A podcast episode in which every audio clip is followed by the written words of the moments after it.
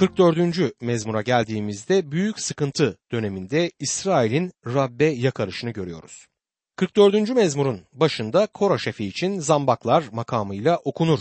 Korah oğullarının maskelidir ya da bir aşk ilahisi diye bir not görürüz. Bir maskil mezmuruna daha geldiğimizi anlıyoruz. Bu mezmurda da okuyucuya öğütler verilecektir. Yani okuyucunun anlayışı açılacaktır. Yine Korah'ın oğulları bu mezmuru yazarlar. Bu mezmurun hangi tarihi koşullar içinde yazıldığını saptamak imkansızdır ama her çağda her Mesih imanlısının seslenişini dile getirir bu mezmur.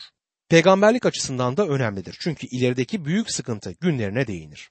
İsa Mesih ikinci kez dünyaya gelmeden önce İsrail'den kalanların arasında Rabbe sadık kalanların yaşayacakları son tecrübe bu olacaktır. 44. mezmur 1. ayette Ey Tanrı kulaklarımızla duyduk. Atalarımız anlattı bize. Neler yaptığını onların gönlünde eski günlerde diyor. Gideon da İsrail ulusunu kurtarmak için Tanrı'dan yetki almadan önce bu şekilde seslendi ona.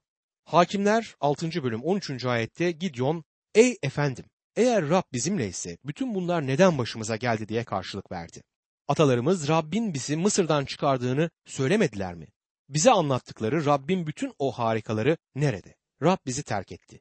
Midyanların eline teslim etti. Rab Gideon'a gereken yetkiyi ve aynı zamanda gücü verdi ve Gideon Rabbin gücüyle İsrail'i kurtardı. Rabbin eli kısalmadı ki kurtaramasın. Gideon'un Rabbi bugün bizim de Rabbimizdir. Bizi kurtardığı gibi onun ismini çağıran İsrail halkından kalanları da kurtaracaktır. 44. mezmur 2. ayette elinle ulusları kovdun ama atalarımıza yer verdin. Halkları kırdın ama atalarımızın yayılmasını sağladın diyor. Bu ayette Musa'nın ve Yeşu'nun günlerine değinilmektedir. Kenan halkı Kenan diyarından neden atıldı? İsrail halkına yer açmak için mi? Hayır, bu insanlar korkunç günah içerisinde yaşıyorlardı. Tanrı bu tümüyle günahkar insanları oradan söküp onların yerine seçilmiş bir soy dikti. 44. mezmur 3. ayette onlar ülkeyi kılıçla kazanmadılar. Kendi bilekleriyle zafere ulaşmadılar. Senin sağ elin, bileğin, yüzünün ışığı sayesinde oldu bu. Çünkü sen onları sevdin diyor. İsrailoğulları kendi başlarına hiçbir şeyi elde edemezlerdi. Onlara Kenan topraklarını veren Tanrı'ydı. Kendi güçleriyle bunu yapamazlardı çünkü onlarda bunu yapabilecek güç yoktu. Senin sağ elin derken Tanrı'nın kurtarmaya hazır kudretli pazusundan söz edilir. Rab Tanrı pazusunu ne zaman gösterdi? Yaklaşık 2000 yıl önce Golgota denilen yerde çarmıh üzerinde bunu gösterdi. Bir kıyaslama yapmak isterim. Tanrı her şeyi yaratmak için parmağını kullandı.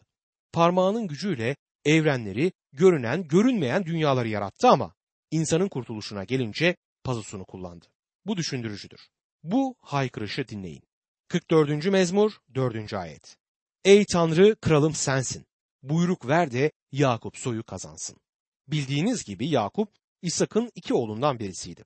Diğerinin adı ise Esav'dı. Tanrı Yakup'tan bir ulus oluşturdu. Ve şimdi Yakup derken bir ulustan söz eder. Bu ulus İsrail ulusudur. Ey Tanrı kralım sensin. Kimin hakkında, hangi kral hakkında burada yazılır? İsrail'in kralı hakkında. Peki kimdir o kral? O kral İsa Mesih'tir.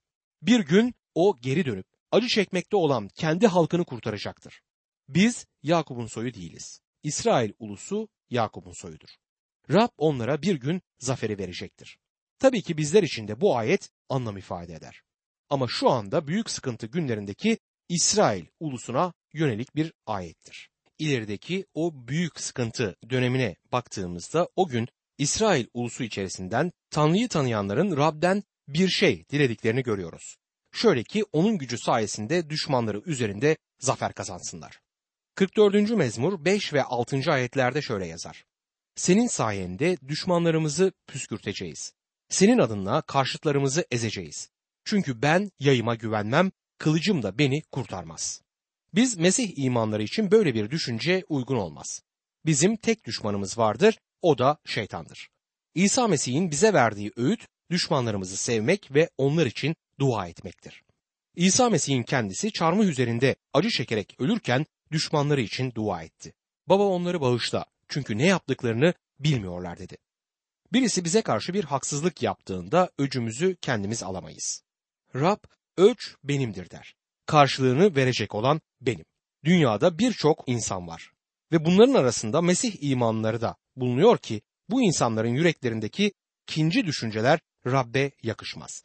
Bu gibi kişiler Rabbin önüne gelip içlerindeki acılık köklerini itiraf etmeli ve sorunlarını Rabbin ellerine bırakmalıdır. Her şeyin karşılığını verecek olan Rab'dir. Mesih imanlısının yaşamında öc alma düşüncesi varsa bu onun ruhsal açıdan gelişmesini önleyecektir.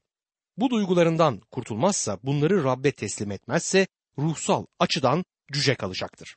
Tanrı sözünü yayan birisini eleştirmeden önce söyleyeceklerinden tam olarak emin olmalısın. İsrail ulusu büyük bir sorun yaşamaktadır. Düşmanları ona karşı saf tutmuştur. Daniel kitabında sözü edilen küçük boynuz onları rahatsız eder ve yüce olanın kutsallarının gücünü emer. Bunlar İsrail ulusundan Rabbe dönmüş olan kutsallardır. Onlara üstün gelmek amacıyla Mesih karşıtı onlara savaş açar ama Rab İsrail ulusunu uyarıyor. Mesih karşıtına karşı savaşmayacaklardır. Canavarın onlar üzerine vurmak istediği damgayı reddediyorlar ve birçokları yığın halinde öldürülür. Sıkıntıları içerisinde Rabbe yakarırlar. Bence bu dünya tarihinin en karanlık noktası olacaktır. 44. mezmur 22. ayette senin uğruna her gün öldürülüyoruz. Kasaplık koyun sayılıyoruz der. Kilisenin ilk başladığı yüzyılda Mesih imanları sıkıntı dönemlerinden geçti. Ancak son bir büyük sıkıntı dönemi gelecektir ki bu peygamberlik sözü tam anlamıyla gerçekleşecektir. 44. mezmur 23. ayette Uyan ya Rab, niçin uyuyorsun? Kalk, sonsuza dek terk etme bizi diyor. Tanrı hiç uyur mu? Mezmur yazarı duygularını bu sözlerle ifade ederken Tanrı bilim kurallarını ihlal eder. Bunu biliyor ama içi yanmaktadır. Rabbin uymadığını biliyor ama soruyor. Neden uyuyormuşsun gibi davranıyorsun? İsrail'in Tanrı'yı tanıyan arta kalanları çaresizlik içerisinde bu şekilde haykıracaklardır. Makkabeliler dönemindeki bu eski antlaşma ile yeni antlaşma arasındaki suskun yılları içerisine alır. Bu dönemde İsrail ulusunun düşmanları ona karşı gelmişti. Bu dönemde İsrail halkına yapmadıkları kalmadı. Tarihin geçmişteki yapraklarına bakarsak diyebiliriz ki İsrail ulusu en çok bu dönemde acı çekti ama büyük sıkıntı dönemi gelince İsrail ulusunun çekeceği sıkıntıların yanında geçmişin tüm sıkıntıları hiç kalacaktır. Hitler'in yaptıkları bile hiç sayılacaktır. Makkabeliler döneminde uyandıranlar lakabını almış bir grup kahin vardı. Bunlar hiç durmadan uyan ya Rab niçin uyuyorsun diye bu mezmunun sözleriyle Rabbe dua ettikleri için bu lakabı almışlardı.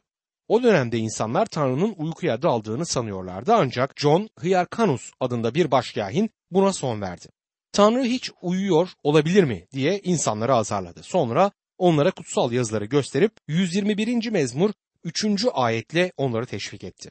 Bu ayet şöyledir. İsrail'in koruyucusu ne uyur ne de uyuklar. Dostum durum ne kadar vahim olursa olsun Rabbin hiçbir şey yapmadığını ne kadar hissetsen bile Rabbe uyan ya Rab niçin uyuyorsun diye seslenme çünkü o hiç uyumaz.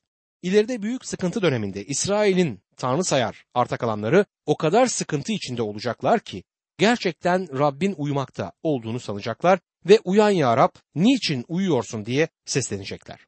O gün geldiğinde emin olabiliriz ki Tanrı uyumayacaktır çünkü o hiç uyumaz. Zamanı gelince harekete geçecektir. Kendi halkını sonsuza dek terk etmeyecektir. 44. mezmur 24 ila 26. ayetler arasında niçin yüzünü gizliyorsun? Neden mazlum halimizi, üzerimizdeki baskıyı unutuyorsun? Çünkü yere serildik. Bedenimiz toprağa yapıştı. Kalk yardım et bize. Kurtar bizi sevgin uğruna diyor. Çağlar boyunca bu haykırış Tanrı'nın halkından baskı altında inleyen kutsallarının dudaklarından zaman zaman yükselmiştir. Bu haykırış büyük sıkıntı döneminde doruğa ulaşacaktır. Adalet ve yardım verilmesi için yükselen bir dua çığlığı olacaktır bu. 45. mezmurdaki konu yeryüzünde egemenliğini kurmak için İsa Mesih'in ikinci gelişidir. Mesihsel mezmurlardan söz etmiştim. İşte bu yine bunlardan birisidir. Aynı zamanda bu maskil mezmurdur. Yani öğretici, eğitici, anlayışımızı açabilir niteliktedir. İbraniler mektubunun yazarı bu mezmurdan aktarmalar yaptı. Yazarı Davut değil Korah'ın oğullarıdır. Şoşanim'in Kora şefine diye başlığı bulunur. Şoşanim sözcüğünün anlamı zambaklar demektir. Mesih İsa'nın beklenen Mesih mesedilmiş olan kişi olarak resmedilmesidir. İsa Mesih hakkında kutsal kitap Sharon gülü ifadesini kullandığı gibi ondan vadinin zambağı olarak da söz eder. Targumim'de bunun çevresi yapılırken şu söz kullanılır. Senin güzelliğin ey Mesih insanoğullarınınkinden daha üstündür. Bu şahane mezmur yine İsa Mesih'in ikinci gelişinden söz eder. Şimdi önümüzde acı ve elem içinde Rabbe yalvaran bir halk yerine kralların kralının tekrar yeryüzüne zafer kutlamaları içerisinde gelişinin coşkusu vardır. Bunu daha çok ayrıntısıyla Vahiy kitabının 19. bölümünde okuyabiliriz.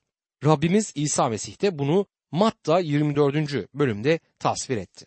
Matta 24. bölüm 29 ve 30. ayetlerde o günlerin sıkıntısından hemen sonra güneş kararacak, ay ışık vermez olacak.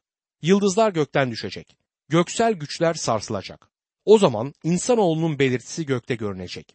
Yeryüzündeki bütün halklar ağlayıp dövünecek. İnsanoğlunun gökteki bulutlar üzerinde büyük güç ve görkemle geldiğini görecekler diyor.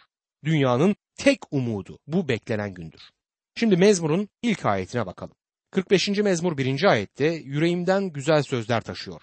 Kral için söylüyorum şiirlerimi. Dilim usta bir yazarın kalemi gibi olsun diyor. Herhalde bunu siz de tecrübe etmişsinizdir. Bazen yüreğimiz o kadar dolar ki bunu hemen dilimizde ortaya dökebiliriz.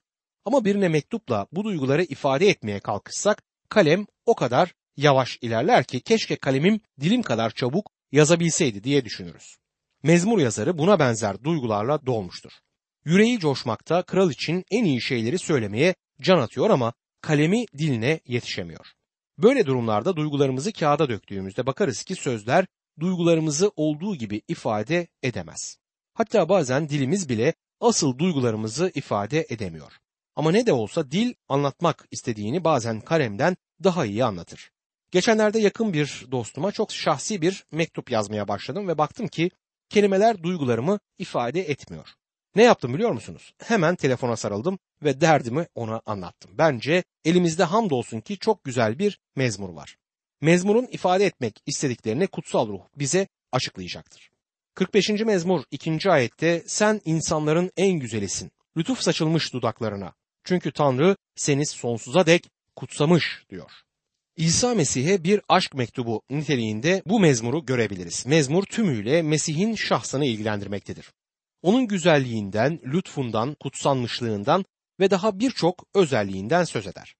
Elçi Paulus Şam yolunda İsa Mesih ile karşılaştığında bu aşk hayatı onda da başladı. Korint'teki kilise topluluğuna yazarken 2. Korintliler 3. bölüm 18. ayette bundan şöyle söz etti. Ve biz hepimiz peçesiz yüzde Rabbin yüceliğini görerek yücelik üstüne yücelikle ona benzer olmak üzere değiştiriliyoruz. Bu da ruh olan Rab sayesinde oluyor. Değerli kardeşim sen İsa Mesih'e aitsen, onun kanı ile satın alınmışsan, onu daha fazla görmeye, onun yüzünü daha fazla aramaya ihtiyacın var. Bu mezmurda onu bir kurtarıcıdan daha çok bir kral olarak görüyoruz. 45. mezmur 3. ayette Ey yiğit savaşçı kuşan kılıcını beline, görkemine, yüceliğine bürün diyor. Kurtarıcı İsa hayatını birçok kişi uğruna feda etti. Bir kul özünü aldı ve kendini alçalttı ama burada onun kurtarıcı özelliği vurgulanmıyor. O yiğit bir savaşçı, bir fatih olarak yeryüzüne tekrar geliyor. Bir kral olarak hem de kralların kralı ünvanıyla geliyor. Yahudiler hala onları büyük bir ulus yapacak bir Mesih'i beklerler beklediğimiz Mesih kılıçla gelecek diyorlar. İsa Mesih yeryüzüne ilk gelişinde kılıçsız geldi. Hatırlarsanız İsa'yı tutuklamaya geldiklerinde öğrencilerinden biri kılıcını çekip başkâhinin hizmetçisinin kulağını uçurdu. İsa ona ne dedi hatırlıyor musunuz? Matta 26. bölüm 52. ayet. O zaman İsa ona kılıcını yerine koy dedi. Kılıç çekenlerin hepsi kılıçla ölecek. Günümüzde kılıç olmaksızın barış getirecek başka bir Mesih'i aramaktalar. Oysa ikinci mezmur gelecek olan kraldan söz ederken onun o kadar yumuşak olacağını hiç de göstermez. İkinci mezmur 9. ayette demir çomakla kıracaksın onları. Çömlek gibi parçalayacaksın diyor. Biliyorum şimdi lütuf döneminde yaşıyoruz ama İsa Mesih ikinci kez gelince lütuf dönemi bitmiş olacaktır. İsa size sevgi elini, kurtuluş elini uzatıyor şimdi. Ama o ileride belirlenmiş bir günde yine gelecektir. O zaman kurtuluş için değil bir kral olarak onu reddetmiş olanları yargılamak için gelecektir. 45. mezmur 4. ayette at sırtında görkeminle, zaferle ilerle, gerçek ve adalet uğruna sağ elin korkunç işler göstersin der. Yarışüleme bir spa üzerinde alçak gönüllülükte girdiği şekilde değil, tam bir görkemle, zaferle, korkunç işler göstererek gelecektir. Onun durduğu yerde üç temel taş vardır. Gerçek, alçak gönüllülük ve adalet. Günümüzde bu temeller üzerinde egemenliğini kuran herhangi bir kral ya da egemen görmüyoruz. Pek çok kişi adaletten, doğruluktan ve refahtan söz ediyor. Söz ediyor ama bunlar sözde kalıyor. İsa Mesih'in kuracağı bin yıllık egemenliğin temelinde bu üç unsurun yani gerçek, alçak gönüllülük ve adaletin pratik şekilde uygulandığını insanlar görecekler. Bu kral seçimi kazanmak için vaatlerde bulunmaz. Bu kral başkadır. Mesih'in karakterinin öz yapısı zaten gerçektir. Onun sözü gerçektir.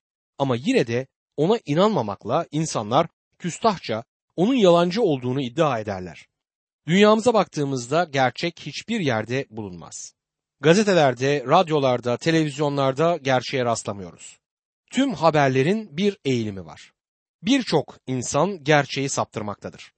Rab İsa ikinci kez gelip de gerçek egemenliğini kurunca şaşırtıcı bir dünya olacaktır. 45. mezmur 5. ayette okların sivridir. Kral düşmanlarının yüreğine saplanır. Halklar ayaklarının altına serilir diyor. İşte yeryüzüne güçle, görkemle ve doğrulukla gelecek olan kralın net bir resmi budur. Şimdi taç giyme gününe geldik ve bu olay bu mezmurun anahtarını oluşturur. 45. mezmur 6. ayette Ey Tanrı tahtın sonsuzluklar boyunca kalıcıdır. Krallığının asası adalet asasıdır diyor.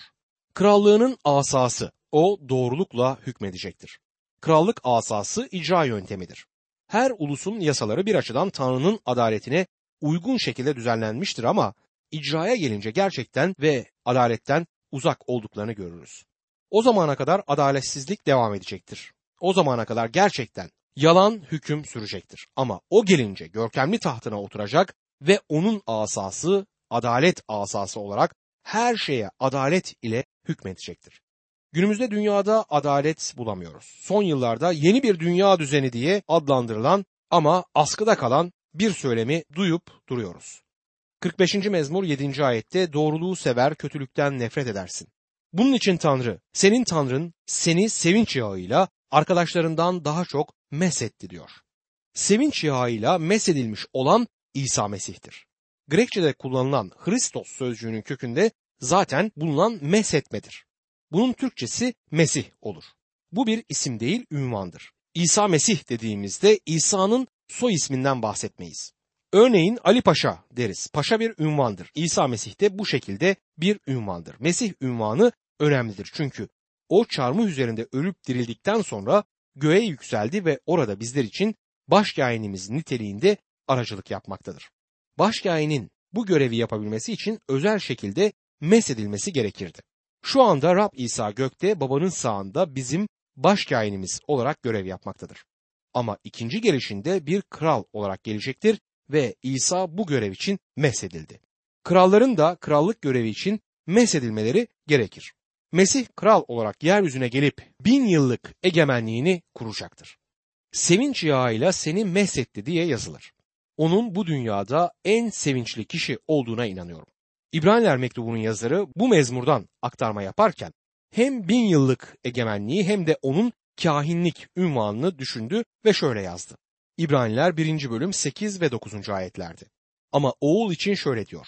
Ey Tanrı tahtın sonsuzluklar boyunca kalıcıdır. Egemenliğinin asası adalet asasıdır. Doğruluğu sevdin, kötülükten nefret ettin. Bunun için Tanrı senin Tanrın seni sevinç yağıyla arkadaşlarından daha çok mesetti.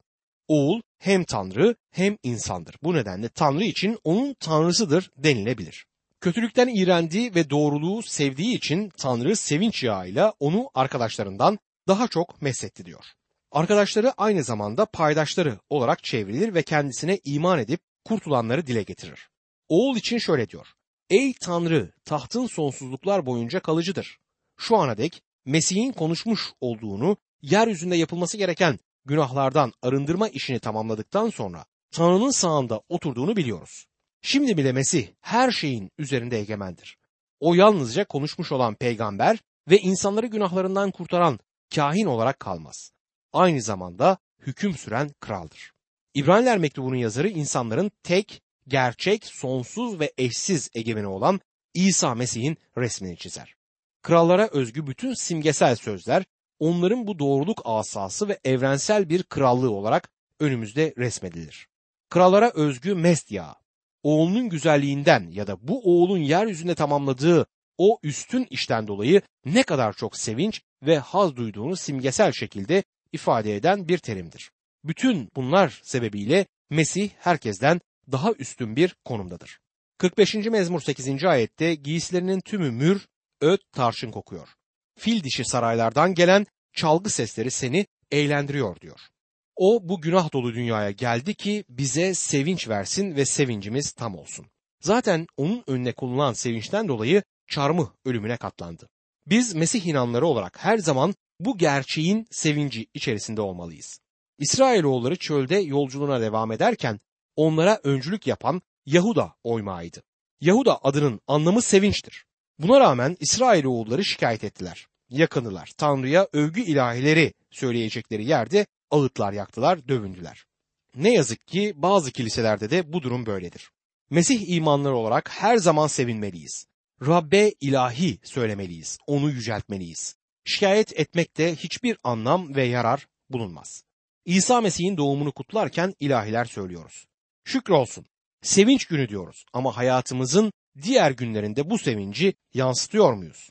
45. mezmur 9. ayette kral kızları senin saygın kadınların arasında kraliçe, ofir altınları içinde senin sağında duruyor der. Bu ayetteki kraliçe kimdir? Ben bunun Rabbin kilisesi yani inanlar topluluğu olduğunu düşünüyorum. Kilise Mesih'in gelini olduğuna göre ve Mesih de kral olduğuna göre kilise kralla birlikte hüküm sürecektir. Onun bir anlamda kraliçesi olacaktır. Eski antlaşmada birçok resim ve simge bulunur. Kiliseyi eski antlaşmada göremeyiz ama onun simgelerini ve resimlerini görürüz. Evlilik Adem ile Havva'da başlayan evlilik kiliseye işaret eder. Rab İsa'nın kendisi buna işaret etmiştir. İkinci gelişinde Rab İsa bir güvey gibi gelecek, gelinini yanına alacak ve ondan sonra kraliçesiyle birlikte hüküm sürecektir. 45. mezmur 10. ayette dinle ey kral kızı bak kulak ver. Halkını baba evini unut diyor. Dünyadan ayrılmalı ve onu sevmemeliyiz. Onun dışında kurtulduk. Artık Rabbe bağlanmalıyız. 45. mezmur 11. ayette kral senin güzelliğine vuruldu. Efendin olduğu için önünde eğil diyor. Şu anda kilise o kadar cazip olmasa bile Rab buruşuklukları düzeltecektir. Lekeleri kaldıracak ve buruşuksuz, lekesiz, güzel bir gelin olarak bizi kendisine alacaktır. Onunla karşılaştığımızda bütün günahlarımız kaldırılacak. Tek bir leke bile üzerimizde bulunmayacaktır. Rabbin gelişini özlüyorum. O günü dört gözle bekliyorum. 45. mezmur 17. ayette adını kuşaklar boyunca yaşatacağım. Böylece halklar sonsuza dek övecek seni diyor. Onun krallığının sonu olmayacaktır. Bin yıllık egemenlikte sınırlandırılmaz. Rabbin egemenliği bin yıllık egemenlikle sınırlandırılamaz. Sonsuzluk boyunca devam edecektir. Bin yıllık egemenlikten sonra kısa bir süre için şeytan serbest bırakılacak, sonra da ateş gölüne atılacaktır. Bu mezmur gerçekten harika bir mezmur. Bugünkü konumumuza hitap ettiği gibi gözlerimizi yukarıya kaldırıp İsa Mesih'in ikinci gelişini özlemle beklememize yardım eder. Yargı değerlerimizi geçici şeylerden alıp sonsuz değerlerin üzerine kurmaktadır bu mezmur.